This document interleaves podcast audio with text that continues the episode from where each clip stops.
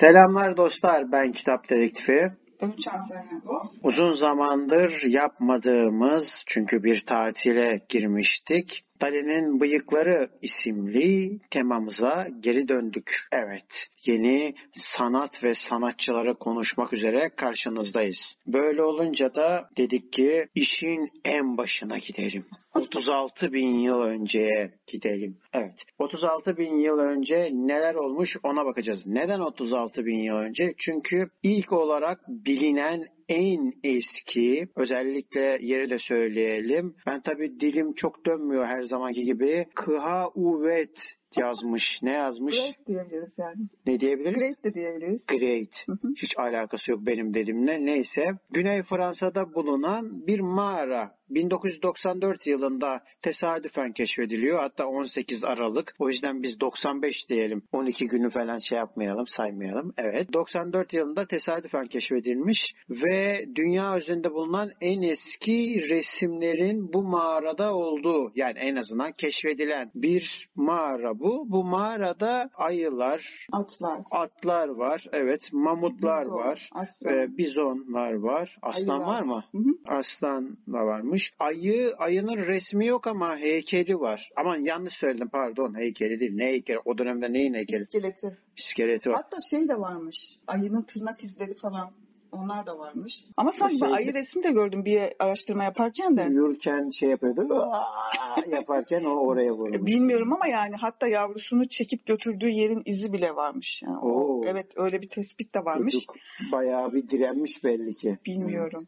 Evet. Bu arada Kaverna da diyebiliriz o mağaranın ismine. Hı-hı. Kaverna mağarası. Dali'nin Bıyıkları bu defa bizi tam 36 bin yıl önceye böyle götürdü. Çok da sever kendisi o şeyleri. Ama niye götürdü? Onu da söyleyelim. Şimdi biz bir seriye başlıyoruz. Bu seri uzun bir seri olacak. John Berger bize yardımcı olacak. Bizim daha önce görme biçimleri üzerine yaptığımız içerikte de John Berger'i tanıyorsunuz zaten. Orada Portreler kitabımız var. Bu Portreler kitabında Metis yayın evinden çıkma.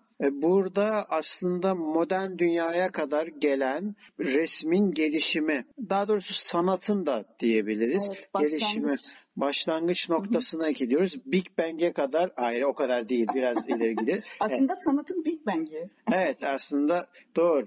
İnsanların sanatının Big Bang'i diyebiliriz. Sonuçta aslına bakarsan doğada da çok fazla...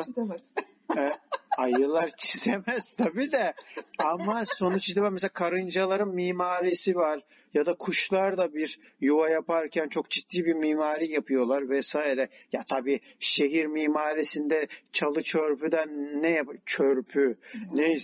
oradan çalı çöpten neler yapacaksa işte orada da şey yapıyor diyebiliriz, yani ne derler ona, bir sanat yapıyor ama ormanda daha farklı oluyor. Dolayısıyla bunun üstünde yani belgesellere tekrar dönmeye gerek yok ama insanların doğadan farklı olmadığını da bildiğimiz üzere dolayısıyla da bunlar gayet normal karşılanıyor. Şimdi konuya dönersem eğer, John Berger'in Portreler kitabı bize rehber oluyor. Rehber oluyor derken aslında başlık olarak rehber oluyor. Çünkü şey anlatmış, çok güzel bir kitap bu arada.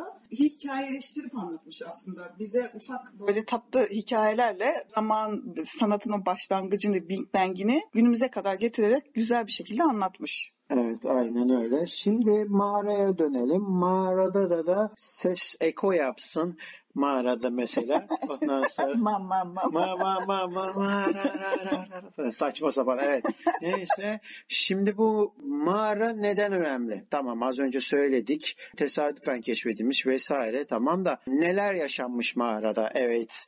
Uçan salyangoz. İçeride neler oluyor? Evet, içeriye dalmadan önce aslında 1994'te tesadüfen bulunuşunu anlatalım. Aslında 3 tane, bazı kaynaklara göre amatör, bazı kaynaklara göre de gerçekten mağara bilimcisi. Ya evet, yine mağara bilimcisi ama üçü de amatör şekilde. Tesadüf eseri oradan geçerken, yani yürüyüş yapıp bir şeyleri galiba yine keşfetme üzerine yürüyüş yapıyorlarmış. Geçerken bir hava akımı hissetmişler. O hava akımı tabii nereden geliyor diye epey bir araştırırken epey bir derinlere falan böyle bir gitmişler. Sonra ufak bir delik görmüşler hava akımının geldiği o yeri. İşte aslında Big Bang'in başlama noktası orası. Ve orayı biraz kazmışlar, içeriye girmişler. Ama işte ekipmanları çok az olduğu için tabii ki ne yapmışlar? Yani o çok fazla ilerleyemeyecek göremeyeceklerinden dolayı tekrar geri dönüp ekipmanlarını tamamlayıp tekrar içeriye bir dalmışlar. İçeri daldıktan sonra zaten aslında o 36 bin yıl önceki o mucize, o güzel şey, resimlerle dahil iskeletler, her şey aslında korunmuş bir şekilde onları o şekilde bulmuşlar. Zaten çizimler, böyle fotoğraflara falan baktığınızda inanılmaz bir böyle bir animasyon efekti falan böyle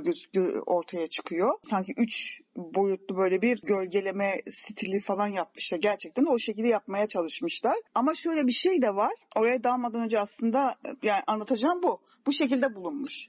Peki bu resimlerde ne anlatıyor? Tamam. Mesela az önce söyledik işte ay vesaire, aslan var falan da nasıl tasvir etmişler? Ya mesela örnek veriyorum, Göbekli Tepe'ye gittiğin zaman işte diyorlar ki domuz üstüne atlayacak gibi duruyor şu sebepten dolayı, yok işte kertenkele var o bundan dolayı bu şekilde falan. Hı hı. Bu konuda mesela resimler nasıl çizilmiş? Aslında bence bunun cevabını, kitabını da söyleyeyim ama sen önce bir anlatırsan, hı hı, hangi şekillerde olduğunu insanlar, dinleyenler gözünde biraz canlansın istiyorum yani. Evet. Sanatın mitolojisine girelim. Aslında dediğin gibi hem sanatın mitolojisini bir nevi kapsıyor hem de gerçekten oraya gidenler sanat yapmak için gitmişler. Başka bir şey için gitmemişler yani. O boyut verdikleri, o boyut, efektler, renkler, orada aslında gerçekten sanat yapmak için gitmişler. Ya yani aslında birazcık da dini ritüellerin şeyine de benziyor. Şimdi senin diyeceğin gibi sanatın mitolojisindeki o eril zihniyetin şeyleri de var içinde parça parça. Ama gerçekten ve genellikle araştırdığım bilgilerde hep erkeklerden bahsediyor. Erkeklerin oraya gidip o sanatı icra ettiği görülüyor. Aklıma şöyle bir şey geldi. Bu karikatürize biraz geçeceğim tabii ki yani. Bu vardır ya, gençler giderler akşamleyin işte bir yerde içmeye falan. Evet, ama paraları yoktur falan böyle. Hani giderler bir köşe başında bir kuytu bulurlar. Hadi içiyorlar falan. Fırlamadır falan. Oradan birisi geçerse laf atar. İlle de kadın olmasına gerek yok yani. Ondan sonra laf atar falan böyle. İşte duvarlara yazı yazar. Nalan seni çok seviyorum falan diyor. Ama senin dediğin gibi gerçekten oradaki araştırmalara göre oraya giden erkekler rahatlamak amacıyla gidiyorlarmış. Sanat için evet, gidiyor. Rahatlamak yani aslında stres atmak için gidiyorlarmış. Vay arkadaş. Babasından fırça yemiş mesela, gidiyor orada şey yapıyor. Bilmiyorum. Bana harçlık vermiyorlar falan. Tabii o zaman para yok, ne diyor mesela, bana 2 tane çakıl vermediler falan, oraya duvara yazıyor. Artık kız mı vermediler, çakı mı vermediler. Peki renkli miymiş yoksa şey mi? Normal kara mı yani? Belli renkler var. Kırmızı, siyah. Bu tonlamalara benzer. Çok fazla renk yok yani. Ya meyvelerden renk yapmayı öğrenmişler. Evet, o da var ama saç telinden, yani saçtan şey yapmışlar, renk çıkartmışlar. Kömürden şey yapmış. Hatta kömürü ağızlarına alıp çiğneyip üfledikleri de var. Oo. Bir de kırmızı renk var ama neyden çıkarttıklarını şu an hatırlamıyorum. Genelde de o renkler var ve bir de şey var. Duvarlar, bazı yerler kazınmış olarak ve o kazıdıkları yerlere boya ya üflemişler ya da işte farklı şekillerde bir şeyler yapmaya çalışmışlar. Evet, genelde püskürtme, hatta ellerini koyup o şekilde püskürtme şey yapmışlar. O yani mağara resimlerinin geneli öyle yani, çok böyle inanılmaz derecede bir boyalama şeyi yok. Ama çizimler inanılmaz böyle güzel. Çünkü hatta şey de var. Bu çizimlerin 2 dönem olduğu için mağara şeyleri, evet, o üst üste çizildiği de hani farklı dönemlerde gelip aslında o çizimlerin üstüne bir daha bir çizim yapma gibi bir şey var. Araştırmalara göre boyutlar eskiz yapmış ya. Evet. Yani hem eskiz hem de farklı bir şekilde yanına resim çizmiş. Öyle düşün yani. Düşünsene ne kadar ilginç bir şey. Enteresan. Ve biraz yalnız o resimleri yaparken yanlarında bulunmak istemezdim. Ben insan olarak biraz genç sahneler varmış galiba. Bu falan ne oluyor kardeşim? Yani üst paleotik falan.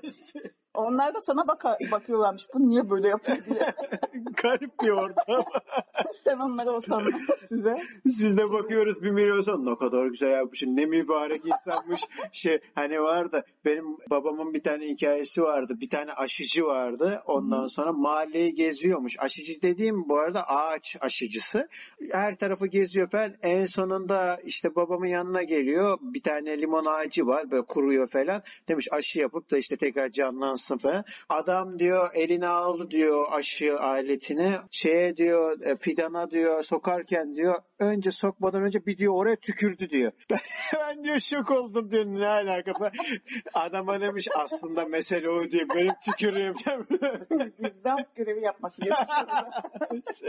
Konu iğrençleşti içeri. Ne yapalım işte Big Bang de böyle işte iğrenç bir şekilde başlıyor evet, ama aslında büyülü bir şekilde bize yansıyor. Evet öyle olmuş. Ve şöyle bir şey var. Bu iki dönem arasında bu resimler nasıl korunmuş diye düşünüyorlar. Aslında 36 bin yıl önce ya karbon testi falan yapıyorlar. Bir sürü farklı sayılar çıkıyor. İşte 38 bin, 37 bin falan filan. Asıl üstünde durdukları 36 bin yıl önce bu resimler çizilmeye başlanmış. Aradan belli bir dönem geçmiş. O mağaranın üzeri kapanmış. Artık nasıl depremlerle mi volkanik patlamaların şeyi de varmış. Hatta mağara resimlerinde volkanik patlamaya benzer bir resim figürü bulunmuş. Ya volkanik patlamadan ya da depremlerden bir şekilde oranın mağaranın ağzı kapanmış. Üzerinden binlerce yıl geçmiş ve ikinci insan akını gelmiş. Yani birbirinden aslında inanılmaz farklı bir tür. Çünkü binlerce yıl geçtikten sonra geliyorlar ve orayı galiba bir şekilde yine onlar da hani bizim 3 amatör mağaracı gibi tesadüfen bulmuşlar orayı. Yine aynı şekilde içeri girmişler. Orada yine sanatlarını yapmışlar. Ondan sonra tekrar o mağara yine bir şekilde kapanmış. Ve tabii ondan binlerce yıl sonra da bizim mağaracılar orayı buluyor. Ha düşünsene resimler yapılıyor, kapanıyor mağara ve o resimler binlerce yıl boyunca hiçbir şey olmadan olduğu gibi kalıyor ve tesadüfen farklı bir insan türü yani şey olarak o dönemden farklı bir tür gelip orayı tekrar buluyor ve tekrar onun üzerine resimler çizmeye, farklı şekiller yapmaya başlıyor. Aslında o boyutlanma, gölgelenme şeyini bir nevi acaba diyorlar bundan mı kaynaklanıyor gibisinden araştırmacılar düşünüyor. Ondan sonra tekrar kapanıyor. Yani çok enteresan gerçekten o köşe. Nasıl kuytuda kalmışsa artık yani her gelen şeymiş gider. Zaten. Evet kuytuda çünkü mağaracılar da giderken şey yapmışlar böyle. İlerleme şey epey bir böyle bir dar şeylerden aslında gittikleri yol üzerindeymiş her zaman. Hani o yürüme mesafelerinin olduğu ziyaretçilerin gittiği yol üzerindeymiş ama tabii o kadar şeyde kaldığı için görünmüyor. Hatta o bölge Fransa'nın güney bölgesi, Arke bölgesi. O bölgenin zaten ne zaman oluştuğunu da araştırmışlar. 124 bin yıl önce oluşmuş o da. Evet. Ve o şekilde bulmuşlar yani. Çok böyle ya tesadüf dediğiniz şey ne kadar tuhaf bir şey değil mi? Evet. Şimdi bu konuyla alakalı da devam edelim konuşmaya. İsmail Gezgin'in sanatın mitolojisi. Sanat ne anlatır? Mağara duvarlarından antik çağın sonuna diye Redingot yayın evinin bir kitabı var. İsmail Gezgin bir arkeolog zaten. Diğer arkeologlardan bence biraz daha farklı o yönüyle. Ben kesinlikle yani çok güzel anlatıyor. Çok beğeniyorum o kitaplarını. Evet. Dolayısıyla da orada aslında bu dönemleri de anlatıyor. Bunun bağlamında da yani şeyi sormak istiyorum sana o zaman. Bu mağaranın içerisinde ne anlatıyor? Yani mesela av sahnesini mi anlatıyor ya da başka bir şey mi anlatıyor? Bir de şunu merak ediyorum. Ya mesela dışarı çıkıyorlar ya mesela ayılar içeride uyuyor. Aha. Uyurken aslında bahar ve yazın çıktığını görüyoruz yani. Ayılar o tarihlerde yok, o mevsimlerde yok. Onun haricinde insanlar geliyor oraya, sanat yapıyorlar, çıkıyorlar falan. Yani dolayısıyla da bekliyorlar yani onların çıkmasını. Evet, bekliyorlar. Şimdi bu yönüyle de şeyin ne anlatıyor şeyin içinde yani resmin üstünde neler anlatıyor?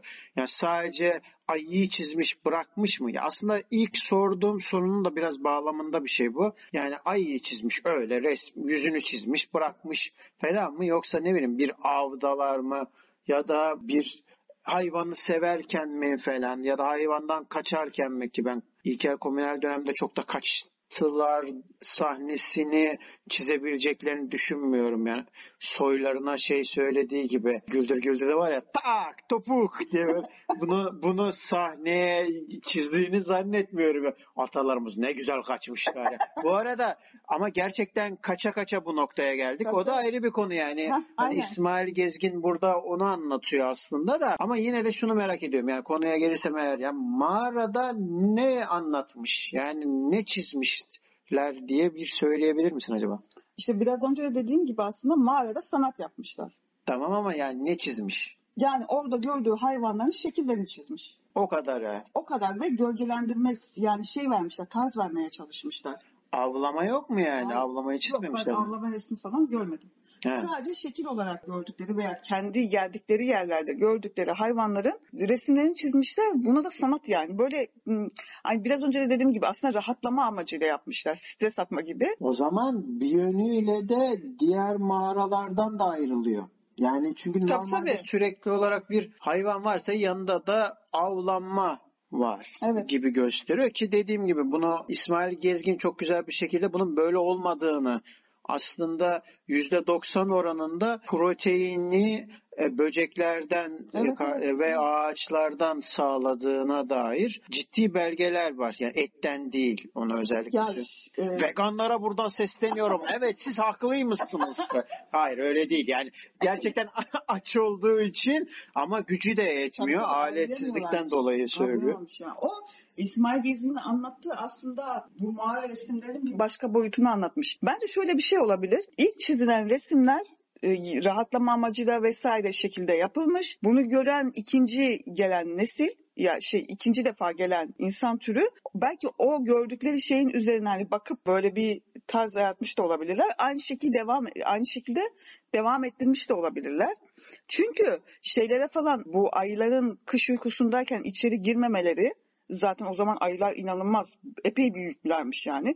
Mücadele edemezler zaten onlara. 200 kilo galiba. Hatta daha fazla diyebiliyorum. Evet, ondan daha fazladır ya. Şey olarak. Yani bir araba büyüklüğüne ortalama bir minik araba büyüklüğüne düşünebilirsiniz. Yani çünkü şeyden de ayıların mağaraya attığı tırnak böyle o pençe izi. Yavrusunun izi diyorsun ya. İnanılmaz ya. Güce bakar mısın? İzi bile aslında ne kadar güçlü olduğunu gösteriyor. Ondan dolayı hem ayılara ve hayvanlara duydukları saygıdan dolayı tabii avlamaları ayrı bir şey. O saygıdan dolayı onların kış uykusundan uyanıp çıkmalarını bekliyorlarmış. Saygı demeyelim de Yusuf diyelim. Yani tamam işte her neyse. Yani ama romantik bir şekilde diyelim biz yine de. Yani dediğin gibi işte iki boyutlu diye düşünelim işte. Onların çıktıktan aslında belediyenin turu vardır ya mesela bazen modada kurmuşlardı böyle yazlık açılır sonra ya da mesela Ege bölgesinde vardır örnek veriyorum. Şok market vardır. Sadece yazın açık orası. Yani kışın kapalıdır orası da. Burada da öyle. Saygı yazın. Ne yapalım? Yazın. Ay tamam canım. Ay için söylüyorum mesela. Yaz ve baharda açık orası. Onu düşünün. Sevgilinle oraya gidiyorsun falan. Ben bunları yaptım falan. Aynen öyle yani. Çünkü şimdi İsmail Gezgin'e göre de bu paleolitik dönemden aslında bizim bu anlattığımızdan biraz daha bizim günümüze yakın olan tarihlemelerde avlayamadıkları hayvanlar o kadar büyük hayvanlar büyük ki güçlü. Geyiği bile avlayamadıklarından dolayı doğrusu çoğunlukla aç kalıyorlarmış. Bu aç kalmalarından dolayı da devamlı tırtır veya işte böyle daha küçük hayvanlar tavşan, sincap o gibi yani buna benzer hayvanları avlayarak besleniyorlarmış ve çok merak ediyorum o dönemde hamam böceği var mıymış acaba? Gerçekten merak ediyorum. Nedencim ne alakası? Ben merak etmiyorum. Niye diyorsun? Ay şeyden dolayı. Hey bak bu Japonların hep bunu yeme falan hikayeleri var ya onu geçtim de atom bombasına bile karşıya şey olmuş yani. Atom bombası bile patlayınca kurtulan yegane şey diye falan diyorsun. Onu anlatıyorlar çünkü radyasyondan besleniyor ya. Ondan dolayı ya muhtemelen dibinde patlayınca ya o kadar da değil. Düşün uçuyor. Hayır öyle değil. Kafka'nın sorununu ben anladım ondan. Evet Kafka'nın. Neyse şimdi dolayısıyla da onu çok merak ediyorum. Evet sen buyurun. Öyle yani aslında ve bir de mağara resimlerine yani İsmail Gezgin'in anlattığına göre avlayamadıkları hayvanlarla dalga geçiyorlarmış. O hani böyle avcılık bilmem ne resimleri görüyorsun ya. Evet, evet. Aslında onlar avlama şeyi değil. Dalga geçme. Çünkü ulaşamıyor, avlayamıyor ya. Küçümsüyor hayvanı. Allah Allah ulaşamadığına nasıl küçümsüyor? Yani yapmaya çalışıyor. Dalga geçip küçümsüyor. Yani ezik hissediyor kendisini. Düşünsene ya. Evet. Hayvanın karşısında kendini ezik hisseden bir insan var. Evet. Ya o mağara resimlerinde o avcılık resimleri falan tabii hepsi öyle değil. Ama hani genel itibariyle böyle bir durum varmış. Hatta geçip önüne mağara resimlerinde gözüküyor böyle. Geçip önüne dilini çıkartıp hayvana dalga geçiyor ve arkadan kuyruğuyla oynuyor. Bu noktada de söyleyebiliriz. Aslında sözlü tarihe de bir var, atıf var burada. Neden? Çünkü yaptıkları şeyleri aslında bunu görsel olarak gösteriyor. Mesela görme biçimlerinde bunu anlatıyordu. Tam olarak bu dönemde masal olarak da bir geçişi görüyoruz aslında. Yani orada aslında bir masal anlatıyor. Yani olmayan bir şeyi olmuş gibi gösterir. Evet, işte sanatın mitolojisi yani öyle. Aynen. Dolayısıyla tam bir geçiş dönemi. Yani sözlü hikayeyle görsel hikayeyi aslında tam kopuş noktası burası oluyor. Evet. Bu anlattığımız, İsmail Gezgin'in anlattığı, bu bizim anlattığımızdan binlerce yıl sonra gerçekleşiyor. Tabii. Arada çok fazla bir zaman farkı yok ama ondan sonra gerçekleşiyor. Aslında bizim bu mağara resimlerinde bizim dikkatimizi çeken resimlerin güzelliği, o boyutlanma, o verdiği boyutlar, bir de ayrıyeten ayı iskeletleri, ayının kafatasları, iskeletler, hayvan iskeletleri falan bulunmuş. Evet. Ama mesela bu yeme amacıyla değilmiş. Mesela dışarıdan getirilmiş o hayvanların çoğunu. Orada ölen hayvanlardan kaynaklanan bir şey değil. Mezarlık öyle. Evet, bir nevi de aslında öyle yani. O ayı kayalarını belli bir şeye göre dizmişler. Evet. Hatta şöyle bir şey de var. Ya ateş olduğu için o zamanlar mağaranın derinliklerine belli bir müddet inebiliyorlarmış. Ondan sonra gerekiyormuş. Yani ateşin gücü yetmediği için o iskeletleri inecekleri yerlere göre dizmişler. Hani yollarını bulabilmek için. İskeletler sayesinde aslında buluyorlarmış yollarını bir nevi de. Öyle bir şey de var. Evet. İskeletorun versiyonu. Yani bizimkiler yola ne döküyor? Vardı. Asfalt petrol döküyor değil mi olarak? Evet. Onlar da öyle diziyormuş. Onun kafatasından şarap içiyor. Ya başlangıç olabilir ya. Tarkan filmlerde vardır ya. Yani yapıyorlarmış. Aslında oradaki ayıların iskeletler ya orada ölen hayvanların iskeleti ya da dışarıdan getirdikleri ayıların iskeleti veya diyelim ki diğer hayvan türleri falan, ama en çok ayı olduğu için orada da demek ki en fazla ayı türü yaşadığı gözüküyor. Çünkü mağara bölgesi olduğundan dolayı. Öyle bir durum da ortada var yani. Bir de şöyle bir şey var. Bu sanatın bizim sokak sanatının başlangıcı olarak görüyorlar. Düşünsene. Sokak sanatı ya. Sokak. Neden öyle düşünüyorlar? Çünkü belediye yok o zaman. Hayır, öyle değil. Ondan değil. Hayır, ondan değil. Ya düşünsene taş levhaya ceza yazıyor falan. Ondan değil.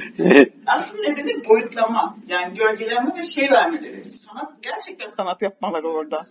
Evet. Ondan dolayı. Geçen gün bir tane tezde yazıyordu mesela. Smiley'leri söylüyor. Evet. Artık ifadeler ona dönmeye başladı falan. Abi 1 milyon yıl sonra acaba ne olacak, çok merak ediyorum yani. Ancak merak ettiğimle kalacağım tabii ki. Hiçbir şey olmayacak. Evet. Ben pek de bu kadar sanatsal bir şeyden çıkacağını düşünmüyorum. Neyse boş. Olarak mesela burada bir de var. 2. nesil geldiğinde yani bu 1. dönemin Z kuşağı. Evet. Acaba o ne denirdi o zamanki kuşağa? O zaman taşlarla alakalı tunç jenerasyonu.